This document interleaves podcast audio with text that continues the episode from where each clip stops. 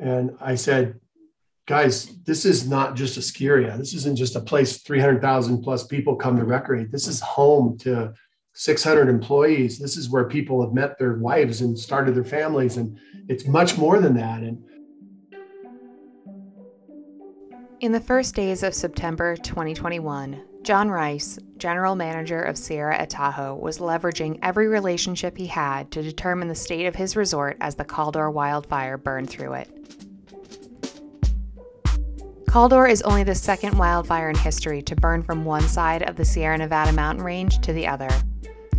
Over a period of 69 days, it burned over 220,000 acres, destroyed over 1,000 structures, and prompted the evacuation of more than 50,000 area residents. John Rice was among those evacuated from the South Lake Tahoe region. In the second part of this two part special, we pick up the conversation between John and Sam Magazine's publisher, Olivia Rowan, editor Dave Meeker, and senior editor Katie Britton as he recounts desperately trying to get back and assess the damage to Sierra. I would call my highway patrol buddy who would meet me at the at the road there and he would take me down and that's how we got up to the resort for the days after but uh, relationships were key people that were still there while they're changing the guard there were still the same law enforcement folks and the same local fire officials and forest service officials were around. So you know can't say enough about just building trust with those folks ahead of any kind of emergency. Sounds like it was a key relationship. And so your roads are blocked off. You can't really get to the resort although there's some you know limited access and you're trying to figure out what's happened. And you know, I, I know we were eager for news, right? We watched the flames on the USFS cameras and we were trying to reach out to you. We were talking to um, Cal Fire on their, you know, communication lines. And I guess for you, the initial reports coming out of the uh, out from Sierra and people in the area were that it wasn't that bad, right? right? Like Sierra came through the fire and it wasn't right. that bad. And it just, how did that sort of news cycle complicate your sort of recovery efforts in the aftermath? The media was way too kind to us leading into the fire. They were here, and again, media relationships built trust with these folks. They know who we are. They know we're media friendly. We're going to give them the good news and the bad news. The, the story before the fire was what are you doing to prepare? And a little, you know, they want a little bit of drama and you know stand there and look out and look like you're concerned and okay i'll put my concerned look on. But but they were very fair to us to a fault. Most of the images the media shared told a story of survival. Chairlift still standing fan guns spraying unscathed buildings and the only structure lost was the maintenance building. Sierra survived was splashed across headlines and the public was relieved. But that wasn't the real story there was $5 million of burnt equipment inside that maintenance building, and the extent of the damage to the lifts and the trees was beyond imagination. And not until we actually got on the ground the week or so after the fire did we start to really understand kind of what we're up against. And frankly, we didn't quite understand what had happened. And we brought in, um, we started with, you know, getting some help with some wire rope folks and getting some uh, some folks from Doppelmayr and some other lift companies and engineers and, and, state lift inspectors to come in and poke around. And then we started to realize the damage to the lift infrastructure. The terminals all did fine, bottom and top terminals, except for one of our carpets that was completely toasted that we had to pull out. But the terminals were okay. But the fire, in some cases, it came in and it ran on the ground and then across the ski trails and then got to the tree canopy on their side and went up and where it was really hot in the tree canopy leading to the cable from from the west you could see where the flames had affected. The com cables the communication cables were gone and you could see where the wire rope had been compromised where the polypropylene uh, core on some of the ropes had actually oozed out of the rope. And so what happens there is you're you've got a certain diameter rope and when that fails, then the diameter of the rope gets smaller. And of course, it renders it not usable from a, an engineering perspective. We didn't have any ropes break or we didn't have, we actually took some samples and did some metallurgical evaluations and checked the tensile strength based on the heating and the scarring. And it was more that the cores had melted out was the problem. So five of our nine lifts um, had significant rope damage, and including our uh, two of our high speed quads. Two of our lifts, nothing, just fired them up, but they were great. Com cables, everything were fine. Several lost com cables. What we didn't really estimate uh, damage wise was the damage to the forest. And we started to understand about hazard trees. I mean, we've always, uh, every resort takes down hazard trees every year. And, you know, but um, fire damage, fire weakened trees is a whole different deal. And so uh, we have a very old growth forest here and populated by a lot of red firs. And and red firs are not redwoods where they can take 10 or 12 fires and you can go look back and you know years ago there's the fire. No they get one. They get one fire and they and some of these trees are 100 200 feet tall. They're not small little pines. And so they're majestic beautiful trees. It's a big part of kind of what we're all about was we were driving around the first few days going around the mountain kind of inspecting the damage trees were falling in front and behind us and these are you know they're widowmakers they're you, you, trees fall on you that's not good so we started to go oh my god we got a bigger problem we thought so we brought in um, some folks in Forest Service. We brought in the BEAR team, which is the burned area emergency response team. We brought in some arborists to help us understand. And the more we saw, the more we realized uh, we've got significant challenges ahead. And we had several trees over the next few days come down on chairs and had, like, for example, one of our main lifts had five deropements first week you know, five times where trees hit it and deroped the cable. So John, what was that like when you when you arrive back and you kind of think, huh, maybe maybe we escaped the worst of it, and then mm-hmm. that slow every day, yeah. maybe you're seeing is it you know at what point did you hit that the fire was still actively burning for weeks after it wasn't mm. like it didn't come back and it's just black it was still there's still flames there's still stumps. I mean, there's still fire today. Okay. This fire will not be officially out probably till February. Uh, you can't see active flames. Last Friday we had one, we called it in, but there's a lot of underground smoldering going on, like a punk in the logs and that, and, and that'll happen for a while. Even even after the snow, we'll see some of that. But there were still very active um, flames, cigars they call them, where a tree will top out and a flame will kind of shoot, almost like a Ro- Roman candle and you'll see in these standing kind of candles around. Um, we had quite a few areas where it was more concentrated than others. There are sections of the mountain where the trees look healthy. There's sections of the mountain where the trees look like slightly slightly yellowed. Not if you look at the canopy, you'll see green, you'll see those areas.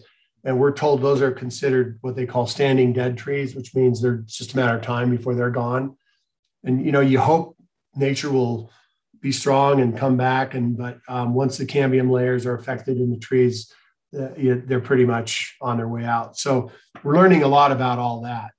Um, we had to get to work on understanding it. We had a couple of drones were flown over to to get a sense of the canopy and you know about 80% of the entire footprint of the resort was affected by the fire. So if you, you just take a pie and cut 20% out of it, and that's that's unaffected, and the rest was affected. So um, we're about 2,000 acres here. The fire is 200,000 acres, so we're just a small little footprint in this larger fire. But um, the significant damage in, in, the circumference of the resort and the surrounding areas, about 287 residences were destroyed. So the, the initial media reports, oh no, unscathed. No, there's there's chimneys and burnt, you know, remnants of cabins all around us. A lot of them were Forest Service cabins, but there were some private residences as well. And so a lot of damage that we didn't know about until, and of course, all the news was chasing the fire because it could hit Heavenly and Kirkwood now. It was interesting watching the number of people on the fire they, they elevated it at one point to the top fire in the nation. That helps them get resources. Once it came through Sierra, it almost doubled the number of people on the fire. They got up to where they had over 5,000 people working on fire. And I, I believe strongly they did not want to have another ski area uh, be affected. And it was heading to heavenly. They were, you know, talking with Tom Fortune over there. they were doing all of their same stuff, preparing, turning on their snowmaking systems, getting everything in play and, and ready to. But the resource count was much higher by the time it got through us and got into the Tahoe Basin. T- tell me what the reaction, you know, um, in some of the help that you got. Um, you know, we heard the stories of Boreal and Squaw, uh, Mammoth stepping up. The word got out when our wire rope inspector and our lift inspector came through, our state lift inspector, and then he would go to other resorts and go, "Oh yeah, they got roasted." You know, he would tell the truth, and here's some pictures, and and you could see where a couple of chairlifts had been hit by trees and the chairs are on the ground and the cables you know damaged. And uh, it didn't take long. We got uh, i got a call from an old buddy cliff mann down at mammoth who i'd been on a couple of doppelmayr tours to europe with him. And uh, he just said what do you need? We're here. Whatever you need 100% we've got a, a boneyard full of stuff. Uh, you just let us know. And then jimmy king called me from palisades tahoe and said, Hey, um, I heard what happened. I want to help you. What can I do? And he came down and took a tour, and I think was stunned what he saw, and went back and talked to um, the management team there, and said, "We're here for whatever you guys need. We'd like to, we'd like to just fix one of your chairs for you. You know, we'd like wow. to do it all for you." So they brought a crew down. There's at one time there were 16 of them here. They were here for about a week um, Mammoth loaned us a cable that they had in the parking lot because trying to source supply chain issues of you know finding parts in Austria and, and Switzerland right now, as you guys know, is not a simple thing. Nope. They had a cable that would work for one of our lifts, short stuff. Uh, Mammoth drove it up on a low boy and dropped it in our parking lot.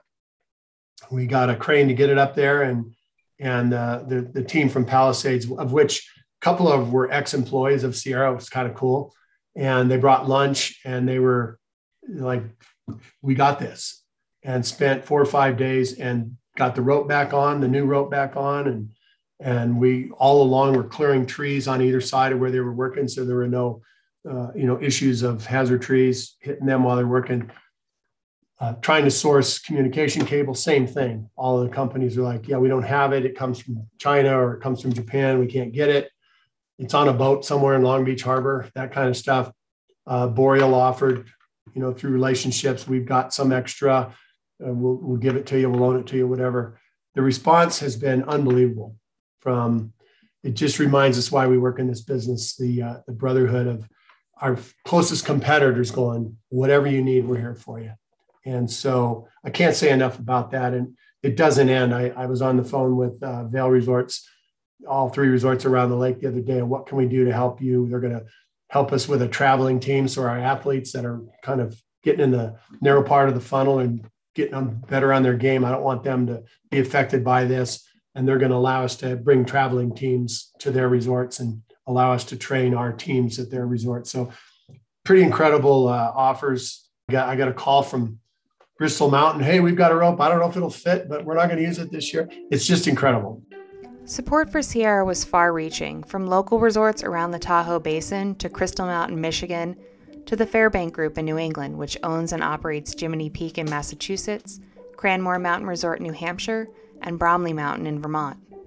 Brian Fairbank left me a beautiful message about if there's anything we can do, I know we're far away, but we're here for you. And, and, and that level of support, I can't say enough about, is the beauty of what our industry is and the people uh, when somebody's down, everybody's there to help. So, you know, I mentioned to one of the guys with the with the Palisades crew, I said, "Why are you guys doing this?" And he said, "If this happened to us, would you be there for us?" I said, "In ten seconds."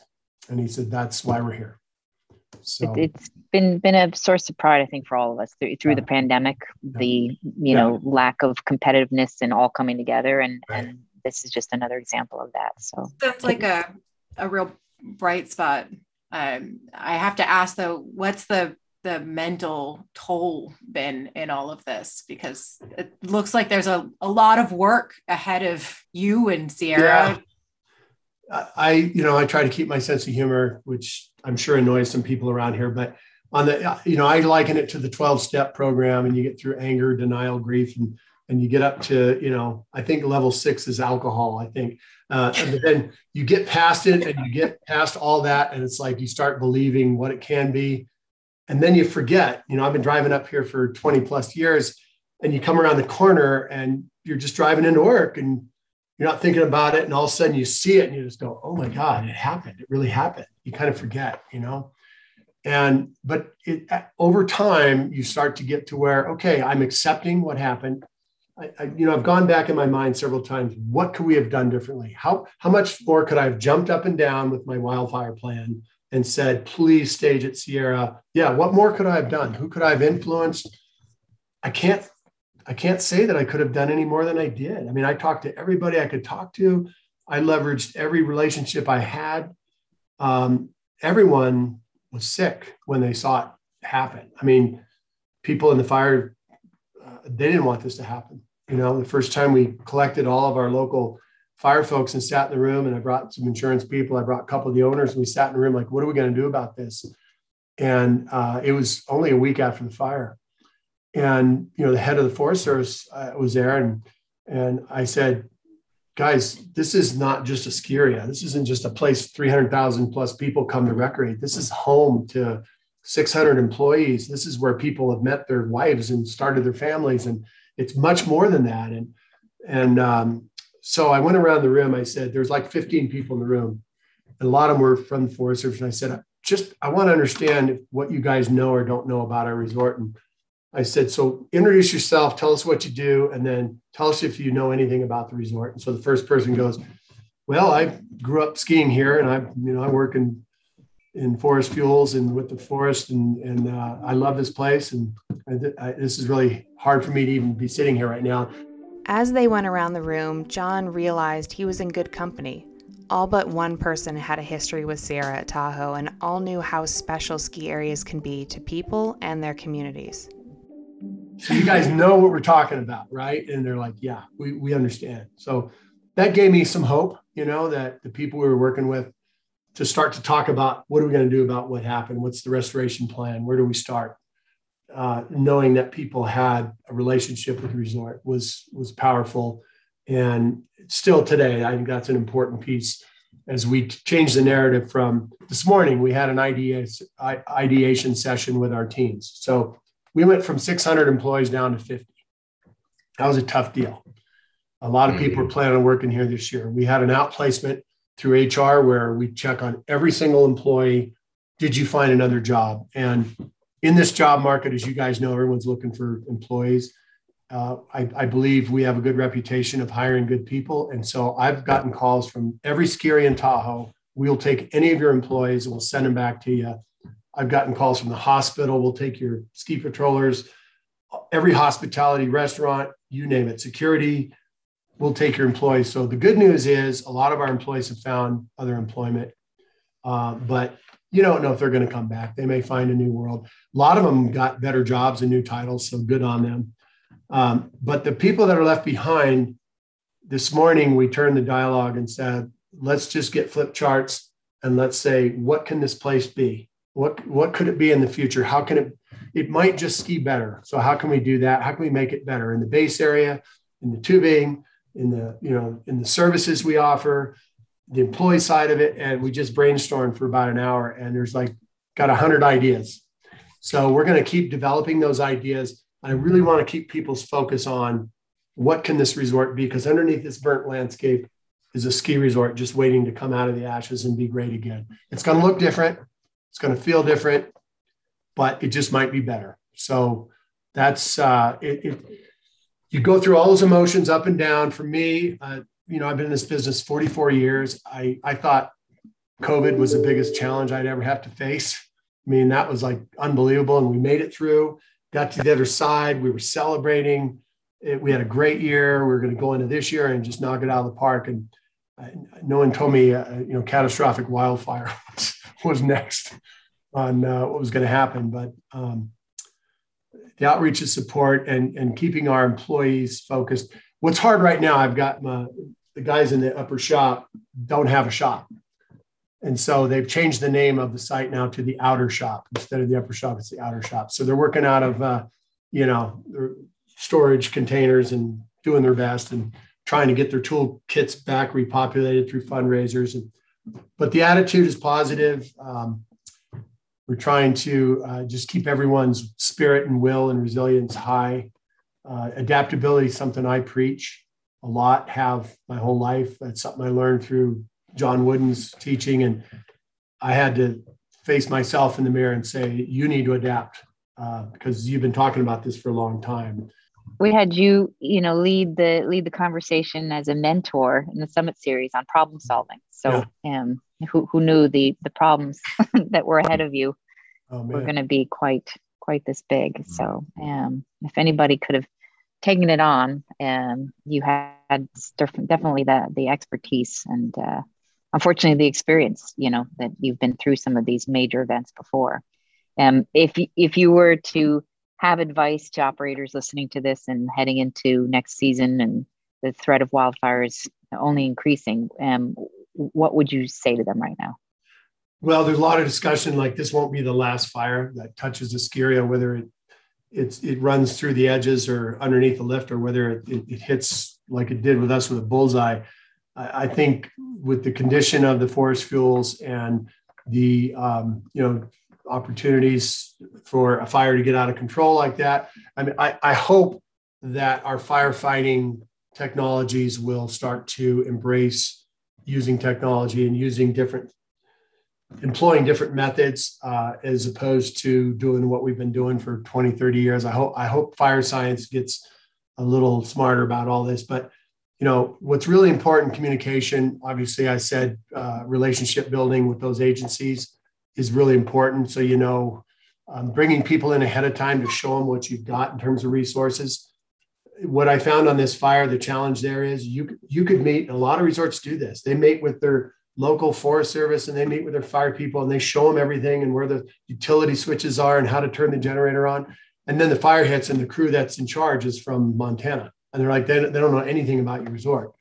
So maybe some very simple how to um, nsa did a uh, at their fall series they had a little session tim hendrickson led it and there were some really good ideas that came out uh, that were thrown up on the wall of hey here's some things to think about that some other resorts had that you know would have been helpful to know going into it. But one of them was to have those schematics and have those things to hand to somebody that's coming in that doesn't have any familiarity with your resort and they can know uh, and, and key phone numbers and that kind of stuff. You know, here's another thing our power was out. Our, our power got turned on like last week. It's been out since the fire, since days before the fire till just now.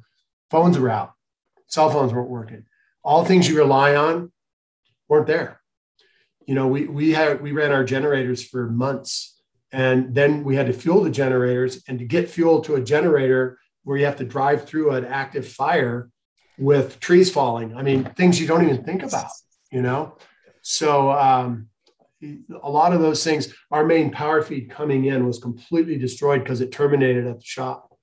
So the guys were operating in the dark and without power. PG&E, who is our power provider in California, was looking for a place to stage. So after the fire, we offered our parking lots as a place where they could come in and stage. And they brought in not only tons of equipment, helicopters, masticators, they brought all the stuff in to fix the power lines all the way down the canyon to Grizzly Flats where it started.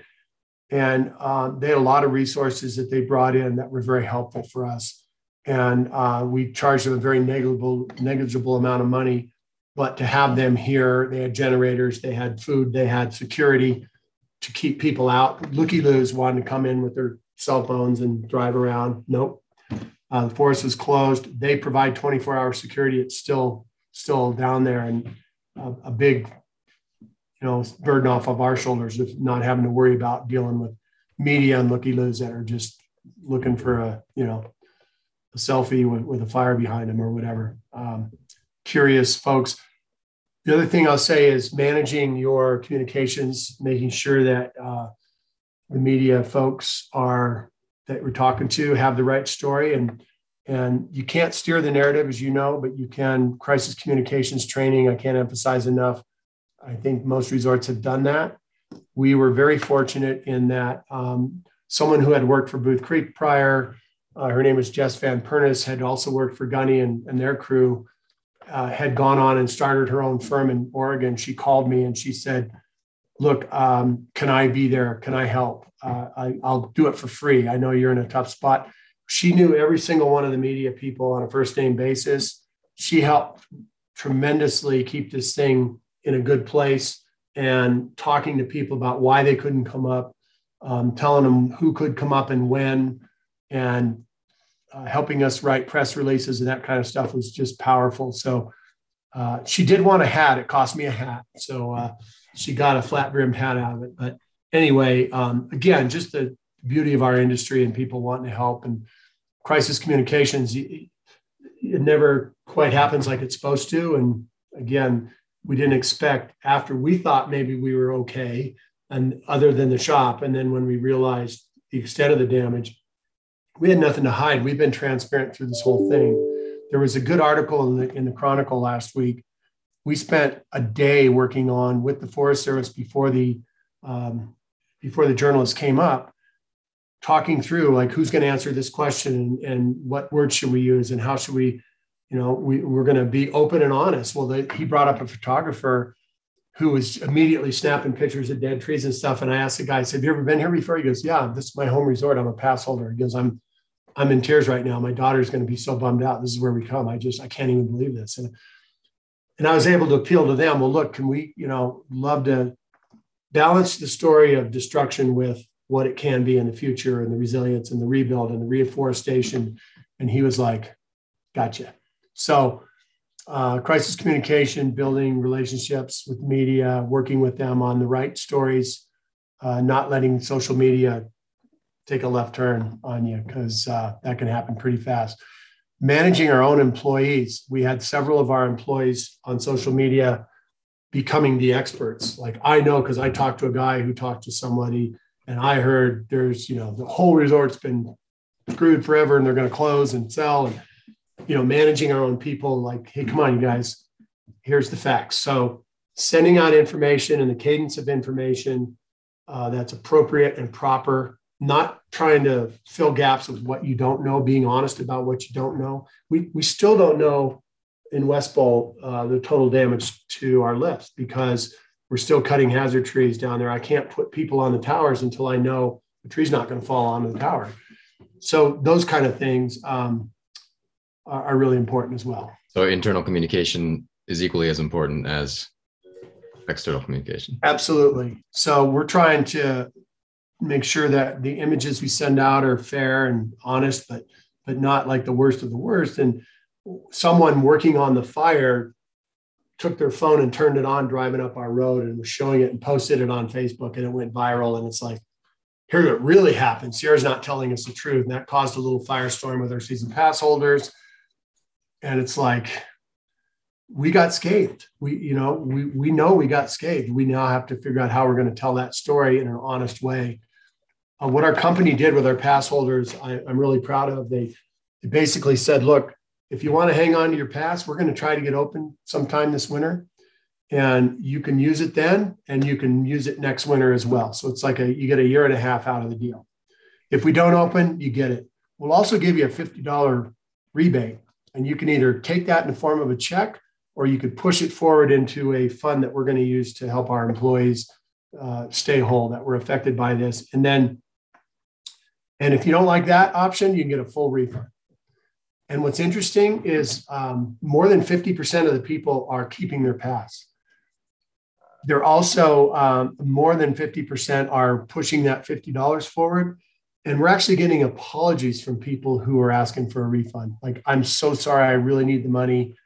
Some were affected by the fire and need the money or had to pay rents or whatever. And but i'll be back. You know you did the right thing by me. I'll be back. And you get one chance to do that right and the company i work for did that right and then the other thing they did we you know we had to let go of some people for now and some of them been with us 15 20 years and that really that was the hardest thing for me uh, we gave severance. That's a bad word, but we gave them a check of a couple, anywhere from three to six weeks of pay to go get a bridge to finding another job or you know getting unemployment or whatever the case may be. And that was super well received. I mean, people left in tears, but I'll be back, you know. So um, I think we we did it right. We managed the employee side of it right.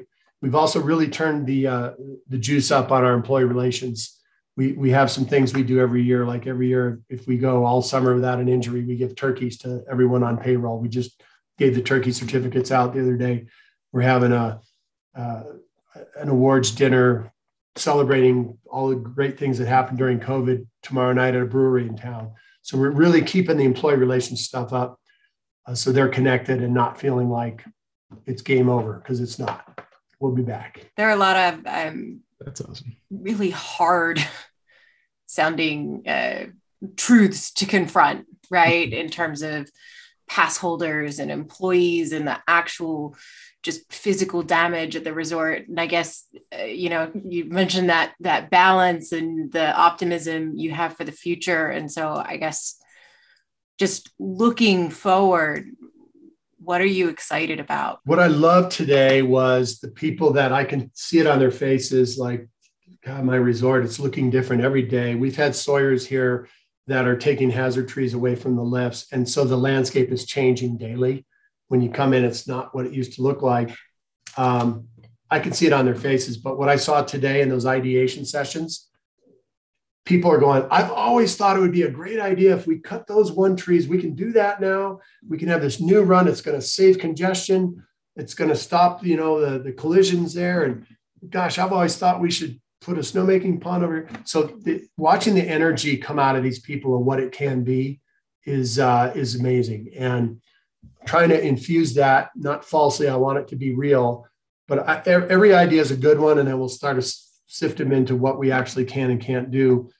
Uh, but the fact shows me that they want to be part of this because, you know, here's the reality: the people that are here, the 50 people left behind, they're working at a winter construction site now. They're not working at a ski area, right? They can't put on their skis and go take a run, and that's a reality. So, you know, I asked um, the other resorts if they could help us out, and we'll have a ski day every resort has said absolutely bring them to bring them up and we'll have a Sierra day and we'll buy you lunch and you can all go skiing. And so I'm going to want to make sure they stay connected to the sport they love. Um, I think of all of our employees right now, only one of them doesn't ski. And that's an important thing. A lot of them bought passes at other resorts already in anticipation of this, but they have families that ski too. A lot of them work here because their kids want passes and, and they love skiing. And so, you know, we're not going to be able to do that here until probably midwinter is what we're thinking, um, early spring, if all things go right. Um, it, it's out of our hands a little bit. What's within our control, we're, we're crushing it. Like if the parts are available or somebody's got something in the boneyard we can use, man, we're, we're doing it.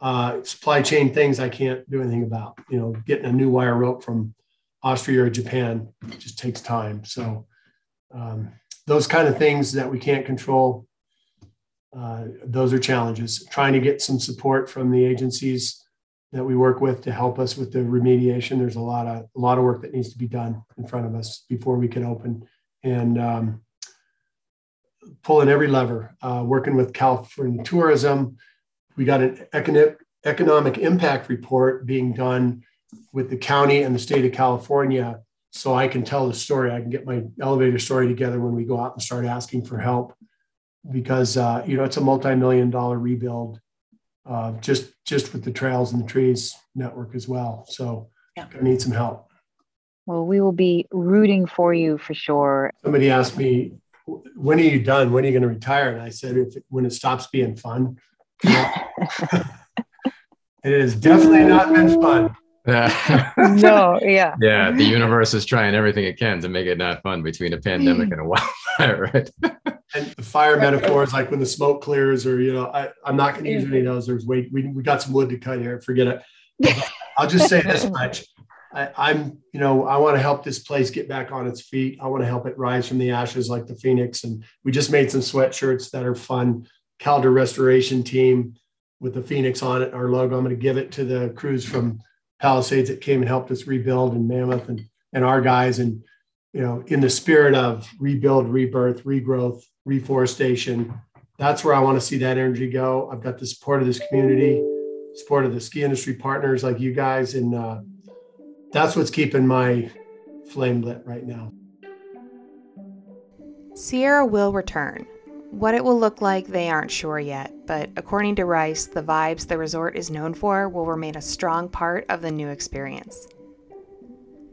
If you would like to support the Sierra team and this podcast, subscribe or renew your subscription to SAM Magazine by the end of January 2022, and 10% of proceeds will go to the employees of Sierra at Tahoe Caldor Fire Relief Fund. Head to www.saminfo.com and click subscribe. Our theme music is by Breakmaster Cylinder. The Pod Sam advisor is Alex Kaufman. I am Sarah Bordeev, and thank you for tuning in to Pod Sam.